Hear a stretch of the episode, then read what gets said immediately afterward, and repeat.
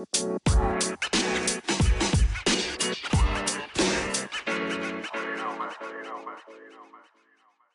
Welcome or welcome back to Rory's Truth. Yours truly, Rory. I hope everyone is having or has had a good day. In this episode, I'm going to be giving y'all a life update. I posted a poll on my main Instagram asking what idea slash like topic I should talk about, and the majority of you voted for a life update. So here I am.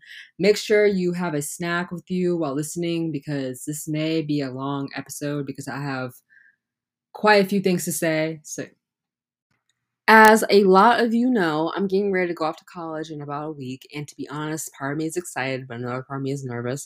I think I'll be fine, but at the same time, I don't even know. I'm all over the place. I've nonstop in both clothing shopping and dorm shopping. I almost have everything together for my dorm, but I need to be sure. As exciting as getting ready for college is, it's also stressful. For all my sophomores and above, y'all already know lately I've been asking some friends and just people in general this question, and that's how are you mentally? I only ask because I feel like we as people put on a front like things are fine, when in reality, deep down inside, a lot of us are struggling. As far as my mental health is concerned, I would say it's okay. Whenever people ask me how I am, I say I'm fine. In reality, I honestly don't know. Sometimes I have a lot on my mind right now, and my brain doesn't want to shut up. I don't think I need therapy, but at the same time, I'm really not sure. As far as I know, I'm not depressed, but I haven't been myself in a really, and I mean really long time. It's insane, and I don't know what's going on. As far as my love life goes, it's non existent, but there's this guy who I've had my eye on for the past six months. He has two first names, with the second name being his middle name. His name is Michael Taylor, and I found him on Instagram back in October around Christmas break. I slid into his DMs asking about Howard University because around that time I was applying and wanting to get perspectives from current people.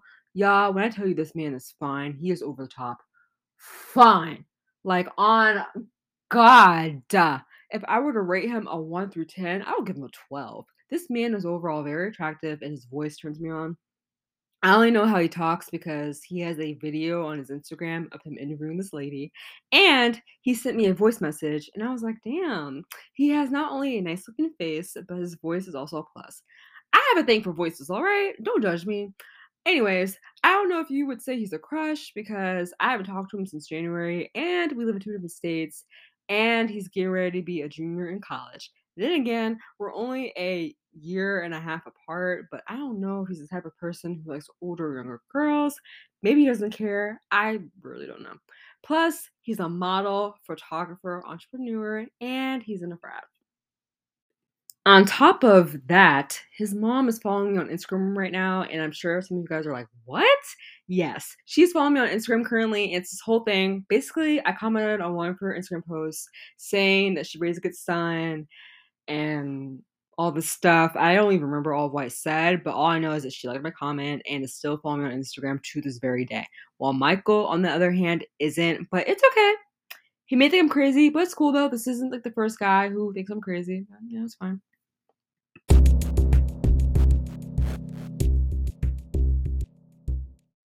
That, my friends, is a wrap on this episode. I hope you enjoyed listening and got an inside scoop as to what's been going on in my life lately. As far as future episodes go, you may or may not get a new episode every month or every other month since I'm going to be busy and the Wi Fi at Central isn't the best. I'll see what I can come up with. Anyways, I hope all of you have an amazing day.